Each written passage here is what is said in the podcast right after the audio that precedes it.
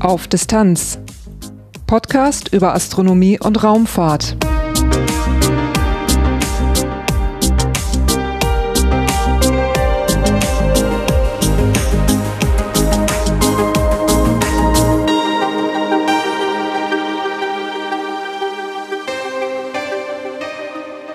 Hallo und willkommen bei Auf Distanz. Dieses ist Episode 30, erschienen am 21. Februar 2018. Dieses Mal geht es im Titelthema um das Raumlabor Columbus. Das ist nun etwas über zehn Jahre im All, also eine schöne Gelegenheit zurückzublicken und auch zu schauen, was die Zukunft bringen könnte.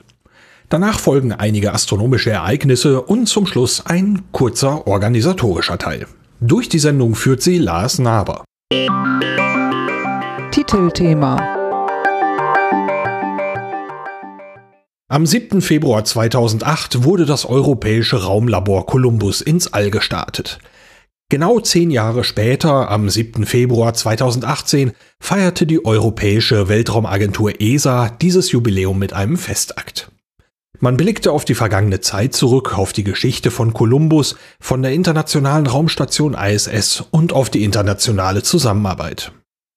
Für diese Zusammenarbeit war 1987 ein wichtiges Jahr. Da entschieden die europäischen Minister bei einer Tagung in Den Haag in den Niederlanden die europäische Teilnahme an der internationalen Raumstation ISS. Für diese Teilnahme war ein eigenes Programm vorgesehen, es hieß Columbus. Jörg Feustel-Büchel hat diese Phase begleitet. Er war damals Direktor für Raumtransportsysteme in der ESA. Also angefangen hat das alles schon in den 70er Jahren. In den 70er Jahren hat die NASA schon Pläne gehabt für eine Raumstation, die, die zwei Billionen kostet und 100 Milliarden, 100 Mann an Bord hat. In der Zwischenzeit ist es umgekehrt. Es, äh, es gibt sechs Leute an Bord und es kostet 100 Milliarden. Also so kann man das umdrehen. Und da, da gab es natürlich eine lange Historie viele Ansätze, um äh, eine Space Station zu designen und dann zur Entscheidung zu bringen. Europa hat auch eine Zeit lang mal heftig mitgearbeitet in den 80ern. Die Europäer planten damals zur Beteiligung an der Raumstation ISS drei Module. Das Attached Pressurized Module APM war als festes Modul für die ISS gedacht, es sollte als Einrichtung für Experimente dienen. Diese sollten aus den Bereichen Mikrogravitation, Flüssigkeitsphysik und Lebenswissenschaften kommen. Der Man-Tended Free Flyer, kurz MTFF, war eine eigene kleine Raumstation, die sollte gemeinsam mit der ISS die Erde umkreisen. Sie sollte von einer kleinen europäischen Raumfähre namens Hermes versorgt werden, sollte aber auch an die ISS an- und abdocken können. Die NASA war damals nicht sehr begeistert von dieser Idee, genannt wurden technische Gründe. Die ESA wollte aber die Möglichkeit von Autonomie noch nicht ganz aufgeben. Als drittes Projekt plante man die Polarplattform PPF. Sie sollte der Erderkundung dienen und dafür die Erde auf einem eigenen polaren Orbit umkreisen. Das alles gehörte zum Columbus-Programm. Diese Ambitionen wurden aber aufwendig und wären teuer geworden. Dann hat sich herausgestellt, dass äh, das waren drei Module, die dort gebaut werden sollten unter Hermes. Und da hat sich herausgestellt, dass das finanziell und auch technisch wahrscheinlich nicht darstellbar gewesen wäre. Und dann habe ich die, äh, das Direktorat übernommen in 1994. Und unsere Aufgabe war, das Ganze dann zu einem akzeptablen Level runterzubringen. Und am Ende rauskam eben der Columbus, das Labor. Das haben wir auf die Hälfte reduziert und auch auf die Hälfte der Kosten reduziert. Und der ATW, also dieses Automatic Transfer Vehicle als zweites Element. Und das wurde dann in der Ministerkonferenz 1995 akzeptiert und ist, wie gesagt, am 7. Februar 2008 gestartet und heute feiern wir zehn Jahre. Das Modul war eigentlich nie umstritten. Es war immer klar, dass die Europäer ein Modul an dieser Raumstation haben würden. Aber am Anfang war dieses Modul viel größer als später. Und dann gab es noch zusätzlich freifliegende Module, und auch eine polare Plattform, die Bestandteil des, äh, des äh, Space Station Programms war. Und der Hermes war auch noch dabei. Das heißt also, da konnte man sich nicht äh, zusammenfinden. Aber dass man ein äh, Labor an der Raumstation betreiben will, das war eigentlich immer Konsensus. Die Frage war nur, äh, wie groß soll es sein, was soll es können. Und wir haben dann tatsächlich hingekriegt mit der Industrie, dass das Labor auf die Hälfte reduziert wurde, aber dieselbe Funktionalität hatte und auch nur die Hälfte gekostet hat. Also das war eigentlich unser äh, er Erfolgserlebnis. Und das hat dann die Delegation überzeugt und gesagt, da machen wir mit. Aus dem Columbus-Programm wurde also das Columbus-Modul der ISS. Dieses Modul basiert auf dem Multipurpose Logistics Module MPLM der NASA. MPLMs waren große Frachtbehälter, die mit dem Space Shuttle ins All gebracht wurden. Mit einem Roboterarm wurde das MPLM dann aus der Ladebucht des Space Shuttle gehoben und an die ISS angedockt. Das Modul konnte unter Druck gesetzt werden, für die B- und Entladung mussten die Astronauten also keine Raumanzüge tragen.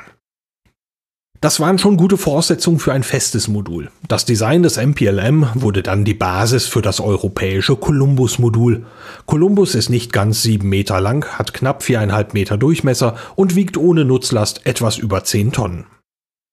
Während der Entwicklungszeit gab es sehr schlechte Nachrichten. Am 1. Februar 2003 brach die Raumfähre Columbia beim Wiedereintritt in die Erdatmosphäre auseinander. Es war der zweite schwere Vorfall nach dem Challenger-Unglück das Columbus-Projekt hat es eigentlich nicht äh, direkt äh, beeinflusst. Es, hat, es gab allerdings einen direkten Einfluss auf unsere Nutzlasten, weil bei diesem Columbia, bei dieser Columbia-Katastrophe hatten wir viele Nutzlasten an Bord, die mit dem Shuttle äh, geflogen sind. Und die waren natürlich unwiederbringlich zerstört. Da konnten wir äh, nichts mehr anfangen. Aber aber auf das Programm hatte es eigentlich direkt keinen Einfluss. Das war ja in 2003, hat aber dann auf Dauer dazu geführt, dass die Amerikaner 2012 dann die Shuttleflüge eingestellt haben, weil einfach nicht mehr genügend Zuverlässigkeit garantiert werden sollte. Insoweit hat es einen späten Einfluss auf die ganze Entwicklung gehabt. Aber die Partnerschaft für die ISS hat eigentlich äh, gut zusammengehalten über diese ganzen Katastrophen hinweg. Infolge des Columbia-Unglücks beschlossen die USA, mit den Space Shuttles den Bau der ISS noch zu beenden. Die verbliebenen Shuttles waren die einzigen Raumfahrzeuge, mit denen man große Lasten wie Module zur ISS bringen konnte.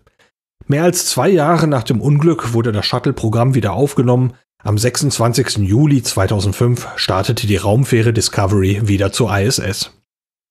Nicht ganz drei Jahre später wurde dann Columbus gestartet. Am 7. Februar 2008 flog Columbus mit der Mission STS-122 der amerikanischen Raumfähre Atlantis ins All. ESA-Astronaut Hans Schlegel war damals mit dabei und sorgte mit anderen Astronauten für die Montage von Columbus an die ISS. Äh, die Mission war STS 122, äh, Schrägstrich 1E für die erste europäische äh, Modul, was an die Station angebaut wird. Und ja, ich war Teil der Crew, einer von sieben. Und die, sie sagen, das angebaut hat, das passiert am, an dem dritten Tag. Und dann die restlichen Tage, sieben, geht es darum, Kolumbus und die Station außen zu warten und auszustatten, weil Columbus recht nackt oben ankam und wir mussten einiges anbauen in drei verschiedenen EVAs einen davon durfte ich machen und dann äh, wieder reingekehrt und innen in Columbus Ausstattungsarbeiten, Launchlogs, Verschraubungen zu lösen, denn der äh, Shuttle auf dessen, in dessen Ladebucht ja äh, Columbus geflogen ist, der hat unheimlich starke Vibrationen äh, sodass Sie, äh, wenn an der Wand da eine Prozedur hängt, gedruckt ist, das können Sie nicht mehr leben. So wackelt das Ganze die Wand gegen Ihren Sitz. Also nehmen Sie die Prozedur in die Hand und dann wackelt Ihre Hand in dem gleichen Rhythmus wie Ihr, Ihr Kopf und dann können Sie es wieder lesen. Also, und diese, diese Tatsache der starken Vibration, die führt dazu, dass kein Instrument da gebrauchsfertig hochgeflogen werden muss, sondern das muss man mit den empfindlichen Teilen wie Mikroskop, Lampen, die, die Hard Drives, die müssen erst entriegelt werden. All das muss man machen. Das äh, hat mehr als die zweieinhalb Tage gebraucht, die ich dann Zeit hatte, innen in Columbus alles auszustatten. Bevor das Columbus-Modul innen ausgestattet wurde, wurde es an seinen Platz gebracht. Am 11. Februar 2008 montierten die Astronauten Rex Walheim und Stanley Love beim ersten Außenbordeinsatz einen Kupplungsadapter an Columbus.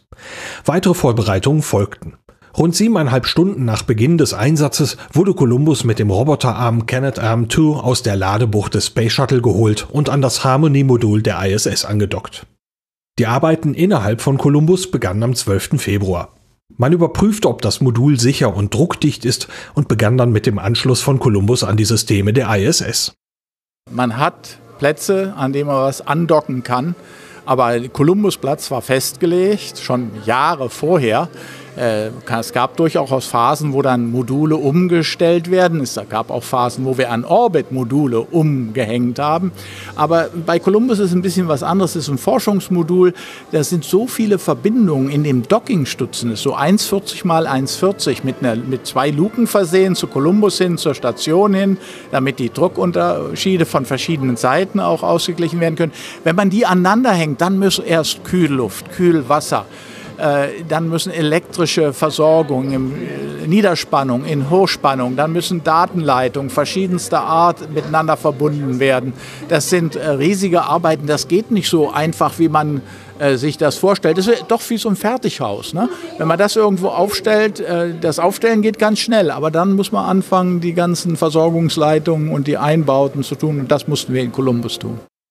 Nach dem Andocken stand ein neues Labor in der Internationalen Raumstation zur Verfügung.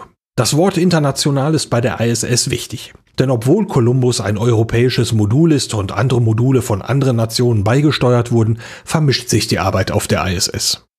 Der Preis dafür, dass die NASA Columbus nach oben gebracht hat mit ihrem Shuttle und mit ihrer Crew angebaut hat, auch mit der europäischen Hilfe, äh, der Preis ist dafür, dafür ist, dass die Amerikaner die Hälfte der Experimentierfläche und der Experimentierschränke für sich nutzen kann. Das heißt, wir haben amerikanische Experimente dort reingebaut und europäische Experimente woanders und Experimentierschränke woanders auf der ISS untergebracht. Was ich damit sagen will, ist, Astronauten arbeiten international. Japaner, Europäer, Kanadier, Amerikaner arbeiten in Columbus, im GEM, das ist das japanische Modul, in dem großen Labor der Amerikaner, schlafen auf der amerikanischen Seite in einem Modul, was von den Italienern gebaut worden ist. Äh, von, ein Teil der Module ist auch von Deutschen ausgestattet worden. Äh, ein Teil ist von den Amerikanern ausgestattet worden. Der USOS und der ROS, Russian Orbiting Segment und der US Orbiting Segment, die sind so ein bisschen mehr getrennt von ihren Allein von ihren Konstruktionsprinzipien, die, die äh, Verbindungen sind andererseits, die, die äh, Bordspannung ist etwas anders, die Solarversorgung, also die Energieerzeugung ist anders und genauso ist natürlich auch die Experimentiereinrichtungen sind etwas getrennter. Trotzdem, auch Russen machen Experiment auf der westlichen Seite und Astronauten arbeiten auch im russischen Modul schon eh, wenn wir Notfälle haben, wo man sich gegenseitig hilft. Wir sind auch gegenseitig trainiert.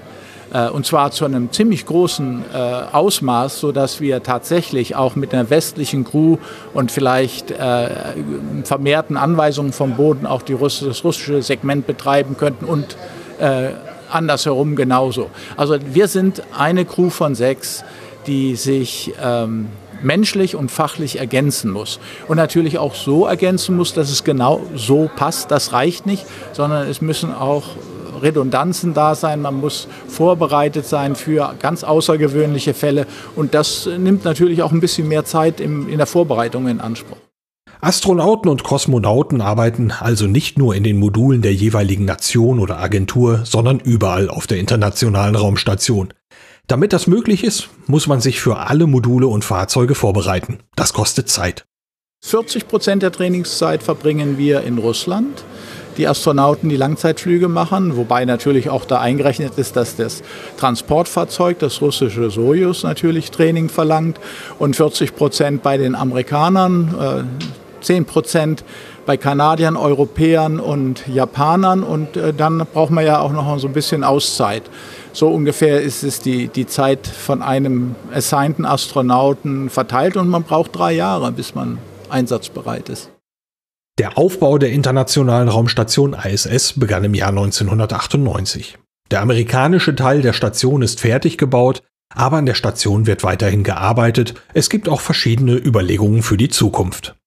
Die ESA hat finanziell gezeichnet mit allen Konsequenzen und allen Planungen bis 2024, die Amerikaner bis 2028. Die Europäer hoffentlich schließen sich an, auch die Russen schließen sich an. Sie hören ab und zu mal so Meldungen, ja, Mitte 20er Jahre machen die Russen ihre eigene Station. Das werden wir sehen, ob das tatsächlich passiert. Ich denke, die russische Seite weiß genauso gut wie die amerikanische Seite, dass diese Station äh, wirklich einzigartig ist, hervorragend sich ergänzt mit der russischen Seite, die etwas einfacher ist, leichter zu warten ist. Äh, vielleicht, man kann es vielleicht sogar robuster nennen, die amerikanische Seite, die etwas, sagen wir mal, mehr komplexere Technik benutzt, damit leistungsfähigere Geräte in der Regel baut. Ähm, dafür sind sie aber nicht so leicht zu reparieren. Ne, dafür sind sie auch fehleranfällig. Also, und diese Mischung, die hat sich in der Vergangenheit sehr gut äh, bewährt. Wir hatten durchaus Phasen, wo wir ohne die russische Seite nicht weitermachen hätten können, uns bis zur Reparatur und bis zum Nachschub hätten warten können. Also das ist eine ideale Zusammensetzung, die die in der gewachsenen Partnerschaft auf der fachlichen Seite, wir, die das betreiben, schon eh auf der astronautischen, kosmonautischen Seite, wir wissen das und wir wissen das zu schätzen. Äh, deswegen gehe ich davon aus, dass wir so schlau sind, so lange wie möglich diese Infrastruktur benutzen, weil sie ist einzigartig und was danach kommt und was wir danach schaffen, das muss dem erstmal gleichkommen. Die ISS ist davon abhängig, dass die teilnehmenden Staaten ihre Finanzierungen aufrechterhalten, da spielen auch politische Faktoren eine große Rolle. Daneben gibt es aber auch technische Faktoren, die die Nutzbarkeit der ISS begrenzen können. Da gibt es ganz viele. Erstmal war es für zehn Jahre zertifiziert, dann weitere zehn Jahre, jetzt ist es nochmal fünf Jahre zertifiziert, dann die nächsten drei Jahre. Das ist einfach ein Anschauen von der Ingenieursseite und äh, in der Abschätzung zum Teil äh, mit dem Hintergrund von Tests, wie lange diese funktioniert. Aber wir können ganz einfach sagen, ein Viton Dichtring, der hat eine gewisse Lebenszeit. Insbesondere wenn der oftmals benutzt wird, dann irgendwann ist der ausgelutscht, dann muss der ausgewechselt werden. So gibt es viele, viele verschiedene Teile, die in verschiedenen Intervallen ausgetauscht werden müssen. Wenn es dann natürlich an die die Haltbarkeit der Struktur selber geht, an die Anzahl der Mikrometeoriten, die durch die, die zweifache Schalung äh, absorbiert werden kann, äh, das ist, da, da möchte ich mich nicht näher zu äußern. Das ist wirklich der die Aufgabe der hochqualifizierten Ingenieure, da äh, ihr Placedo zu geben oder zu sagen, nein, da müssen wir was Neues hochfliegen. Die ISS ist eine Infrastruktur für Experimente, ein Weltraumlabor. Das Columbus-Modul ist ein Teil davon. Ich sprach mit ESA-Astronaut Dr. Reinhold Ewald über das Projekt. Wenn man Columbus jetzt nicht kennt, was kann man sich darunter vorstellen? Also wenn man Columbus nicht kennt, dann kennt man vielleicht das Space Lab. Das Space Lab war ein äh, europäischer Beitrag zum amerikanischen Space Shuttle Programm. Das ist hinten in der Nutzlastbucht des äh, äh, Shuttle äh, Orbiters dann untergebracht gewesen. Man konnte sozusagen, wie wir jetzt hier stehen, in, äh, Engländer sagen da immer Shirt Sleeve Atmosphere, also ohne großen Druck und so etc., kann man dann wirklich Wissenschaft machen, so wie man es auch auf der Erde macht. Der einzige Unterschied ist, wir erleben Schwerelosigkeit. Und Columbus war die Weiterentwicklung. Auch in Columbus sind viele ähm, äh, Geräte untergebracht, die die verschiedensten Disziplinen von Wissenschaft unterstützen, ob das Flüssigkeitsphysik ist, ob das die Medizin ist, ob das Biologie ist, die Materialwissenschaften. Alle diese Wissenschaften wollen erkunden, wie verhalten sich die Dinge unter Schwerelosigkeit, welche Änderungen gibt es, wie werden zum Beispiel der menschliche Körper mit diesen äh, äh Veränderungen äh, äh, fertig. Und äh, daraus haben wir schon im Laufe der zehn Jahre äh, unendlich viel an Inspiration bekommen, wo wir weiter forschen, aber auch an Resultaten, die auf der Erde eingesetzt werden. Kann man das irgendwo in einer Anzahl ausdrücken? Was ist an Experimenten gelaufen? Also wir haben so etwa 60 bis 80 Experimente äh, in einem Halbjahreszeitraum, den die europäischen Astronauten, aber auch ihre amerikanischen, äh, japanischen und kanadischen Kollegen da und Kolleginnen äh, machen. Wenn man das aufs Jahr hochrechnet, sind wir bei 160. Äh, wenn man dann sagt, äh, nicht alle diese Experimente finden in Columbus statt, sondern vielleicht dann die Hälfte, dann äh, sind wir bei einer Gegend von, von 80 pro Jahr. Also ich würde mal sagen, zwischen 600, 800 Experimente auf die zehn Jahre sind es schon gewesen. Gibt es da ein paar Experimente, von denen Sie sagen würden, die stechen raus? Die müsste man mal hervorheben. Wie viel Zeit haben Sie? ähm, ich möchte nur zwei nennen, weil es einfach auch mich fasziniert hat. Das eine ist diese besagte Flüssigkeitsphysik. Wir konnten das zu einem solchen Extrem treiben, dass in einer ganz kleinen Kugel die Schichtungen der Erde repräsentiert sind. Und zwar mit dem Erdkern, darauf eine Flüssigkeit, die unter ja, absolut äh, wahnwitzigen Bedingungen eigentlich komprimiert, unter Druck und erhitzt wird. Ähm, und diese Flüssigkeit, äh, die grenzt dann wieder an die Erdkruste. Und äh, das ist natürlich das, was Vulkanismus äh, auf der Erde verursacht, was die Verschiebung der Kontinentplatten auch letztlich macht. Und das in einem kleinen Modell unter Schwerelosigkeitsbedingungen nachzustellen, das war eine großartige Leistung. Das Experiment heißt GeoFlow, ist aus Cottbus. Und wir erwarten Nachfolgeexperimente, die dann auch noch mit der Zuschaltung eines Magnetfelds zum Beispiel planetare äh, äh, Körper simulieren können. Wir lernen also, während wir da wirklich zugucken. Das andere Experiment ist äh, ein Experiment, wo wir äh, jahrelang die Astronauten gebeten haben, ihre Körpertemperatur zu messen. Und jeder weiß, dass die Kerntemperatur des Körpers sehr schwierig zu messen ist. Dass das also ein Fieberthermometer im besten Falle äh, vielleicht auch eine verschluckte Pille sein muss, die dann vom Inneren meldet, wie warm ist der Körper wirklich. Was wir außen messen, ist alles so ein bisschen unbestimmt. Und äh, weil das eben an Astronauten so genau bestimmt werden sollte, ohne dass man sie beim Arbeiten hindern wollte, hat man dann diese Entwicklung vorangetrieben. In Berlin, in der Charité, ist ein Temperatursensor entwickelt worden, den man heute auf die Stirn klebt und äh, am Körper anbringt, der äh, mit, mit hoher Genauigkeit die innere Körpertemperatur ermittelt. Für die Medizin super. Also man, man spart sich wirklich viele äh, mehr oder weniger behindernde oder sogar unangenehme Messungen, indem man dieses Gerät anwendet. Zusammen mit all diesen anderen Geräten, die ihre Daten äh, runterschicken und äh, dem Arzt unten auf dem Boden dann der Ärztin die Möglichkeit geben, den Zustand der Astronauten äh, zu beurteilen. Äh, bei dem letzten Experiment, bei dem zweiten mit der Körpertemperatur, ähm, ist das eine Sache, die auch auf der Erde gegangen wäre oder brauchte es da schon ein Raumlabor? Ja, das ist so immer so eine gegenseitige Befruchtung. Natürlich wäre das auch auf der Erde gegangen. Auf der Erde war die Notwendigkeit nicht da, genau diese spezifischen Requirements, sagen wir, also die Anforderungen an ein zu entwickelndes Gerät äh, zu machen, wie das eben in, im Weltall da ist. Das ist eins der Beispiele, wo man sozusagen äh, die Parallelität ausnutzen konnte. Es gibt aber auch natürlich Dinge, Dinge, wenn wir an die ähm, Veränderungen des Immunsystems äh, denken, die wirklich nur unter Schwerelosigkeit auftauchen und die einen Hinweis darauf geben, dass wir das Immunsystem noch nicht richtig verstanden haben. Wenn, denn was sollen die Zellen mit Schwere anfangen oder nicht anfangen, was das Immunsystem im All äh, verändert? Und doch ist es so. Ähm, wir haben jetzt gerade auch äh, äh in, in groß angelegter Kampagne versucht herauszufinden, warum sich das Sehvermögen der Astronauten ändert. Das ist auch nicht so einfach zu erklären, nur aus diesem mechanischen Effekt, dass da flüssig Flüssigkeit in den Kopf strömt. Und so lernen wir mehr und mehr, dadurch, dass wir in diese Extreme gehen, gerade bei der Medizin, in diese Extreme gehen, lernen wir mehr und mehr über die Dinge, die uns auf der Erde dann auch wirklich äh, nutzen. Wenn man jetzt äh, auf die zehn Jahre zurückblickt, man hat sich ja dieses Raumlabor, so wie es jetzt gebaut wurde, irgendwann mal ausgedacht. Wenn man jetzt zurückblickt, würde man sagen, das Labor hat seine Erwartungen erfüllt oder wir hätten das und das anders machen können. Haben Sie da ein Fazit? Es hat sich sicherlich die Art und Weise geändert, wie wir Kolumbus äh, betreiben.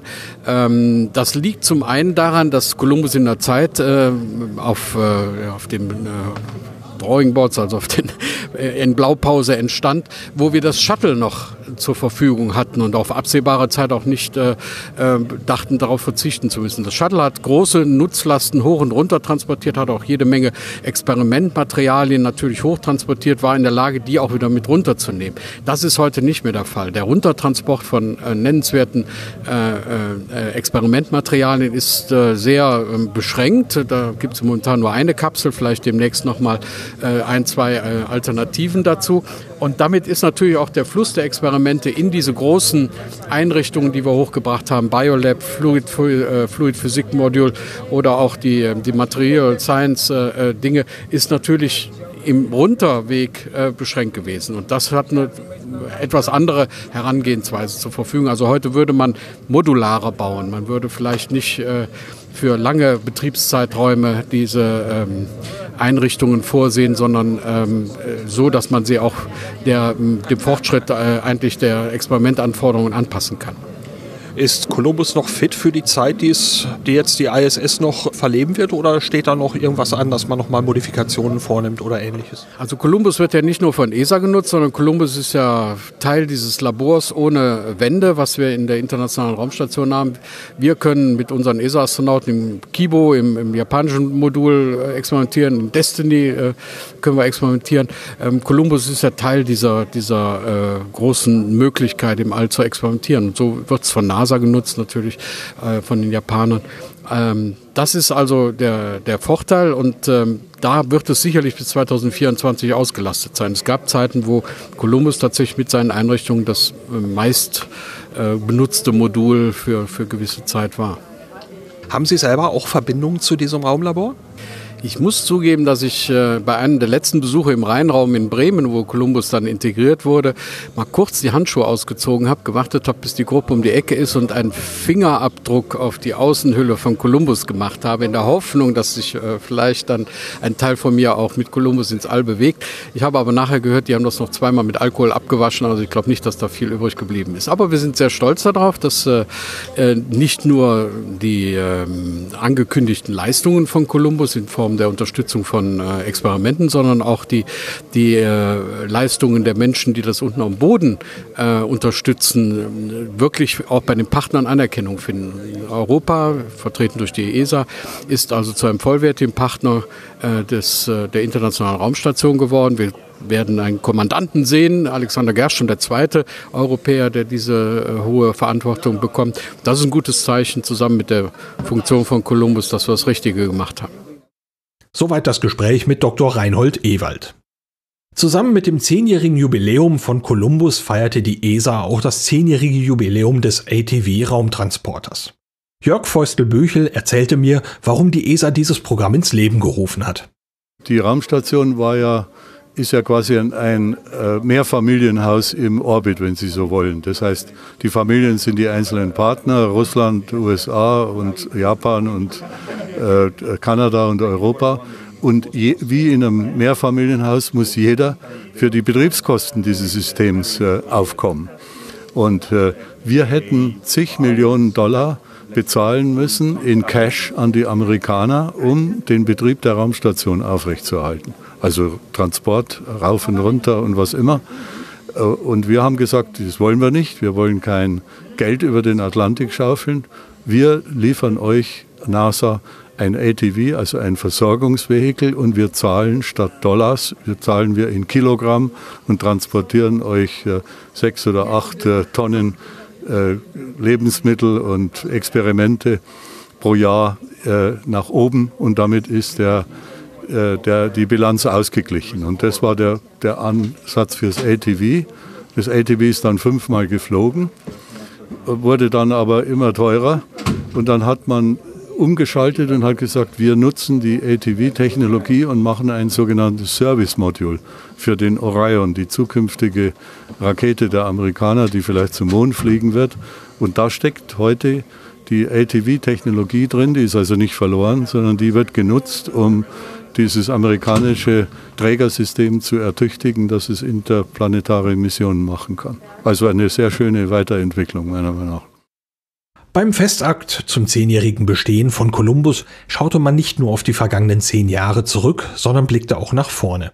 Die ESA unterzeichnete eine Vereinbarung mit Airbus Defence and Space über einen Service namens Bartolomeo, den man gemeinsam anbieten möchte. Die, das ist eine Plattform, die zusätzlich am Columbus auch angebracht wird, eine Außenplattform. Und äh, viele Experimente äh, können ja nicht nur innerhalb des Moduls stattfinden, sondern die brauchen äh, Sicht nach außen und die brauchen eine Aufhängung in außen. Wir haben eine kleine Plattform jetzt an Bord von Columbus, aber die wird dann wesentlich erweitert durch neue Möglichkeiten. Und das Ganze ist ja ein Partnership Agreement. Bartolomeo stellt Platz für Drittnutzungen bereit und bietet die Möglichkeit, diese Plattform gegen Bezahlung zu nutzen. In der Partnerschaft wird Airbus Defence and Space die Entwicklung übernehmen und die kommerzielle Seite betreuen. Die ESA kümmert sich um den Transport, die Installation und den Betrieb der Einrichtung. Das ist nicht etwas, was die ESA alles bezahlt und die Industrie macht, sondern man, man teilt sich hier die Verantwortung und teilt sich hier mit Sicherheit auch die Kosten, um so etwas zu machen. Insoweit ist es erstens mal eine wichtige Erweiterung der Kapazität des Columbus und zweitens natürlich auch eine ganz wichtige Erweiterung im Hinblick auf die Art und Weise, wie man mit der Industrie in Zukunft zusammenarbeitet. Geht auch in Richtung kommerzielle Nutzung. Das sind alles sehr erfreuliche Dinge im Grunde genommen, weil wir über die Wissenschaft hinaus auch äh, viel mehr für die Anwendung und für die kommerzielle Seite tun können. Soweit das heutige Titelthema. Ich danke allen, die sich die Zeit genommen haben, mit mir zu sprechen bei diesem Festakt. Und es ist sicher spannend, was mit Kolumbus in der Zukunft noch passiert. Astronomische Ereignisse. Die astronomischen Ereignisse kommen wie immer von Heiko Ulbricht. Sie wurden geschrieben für die Zeitschrift Sternzeit und können dort auf der Homepage auch nachgelesen werden.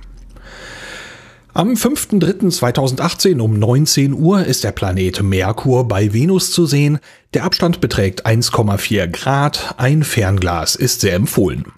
Zwei Tage später, am 7. März um 0 Uhr 50, ist der Mond dann bei Jupiter zu sehen, in einem Abstand von 5,3 Grad. Auf Distanz ganz nah. Soweit die aktuelle Folge von Auf Distanz. Zwei Punkte möchte ich hier zum Schluss noch eben sagen. Und zwar gibt es nochmal eine neue Bewertung für diesen Podcast bei iTunes. Ich weiß nicht, wer es war, aber vielen, vielen Dank dafür. Da freue ich mich immer sehr drüber. Und dann möchte ich nochmal hinweisen auf das Podcamp. Das ist eine Veranstaltung, die findet statt im Unperfekthaus in Essen und zwar am 10. und 11. März. In diesem Rahmen gibt es am Samstagabend, also am 10. März, auch ein Hörertreffen. Auf Distanz ist da auch mit dabei. Wenn man sich also mal treffen möchte, dort gibt es eine Gelegenheit. Weitere Infos zu dieser Veranstaltung gibt es unter podcamp.de. Das war's dann für diese Ausgabe von Auf Distanz. Durch die Sendung führte sie Lars Naber. Die nächste Episode ist dann wieder eine Episode mit Kurzmeldungen. Geplant ist die für den 7. März. Bis dahin, danke fürs Reinhören und bis bald.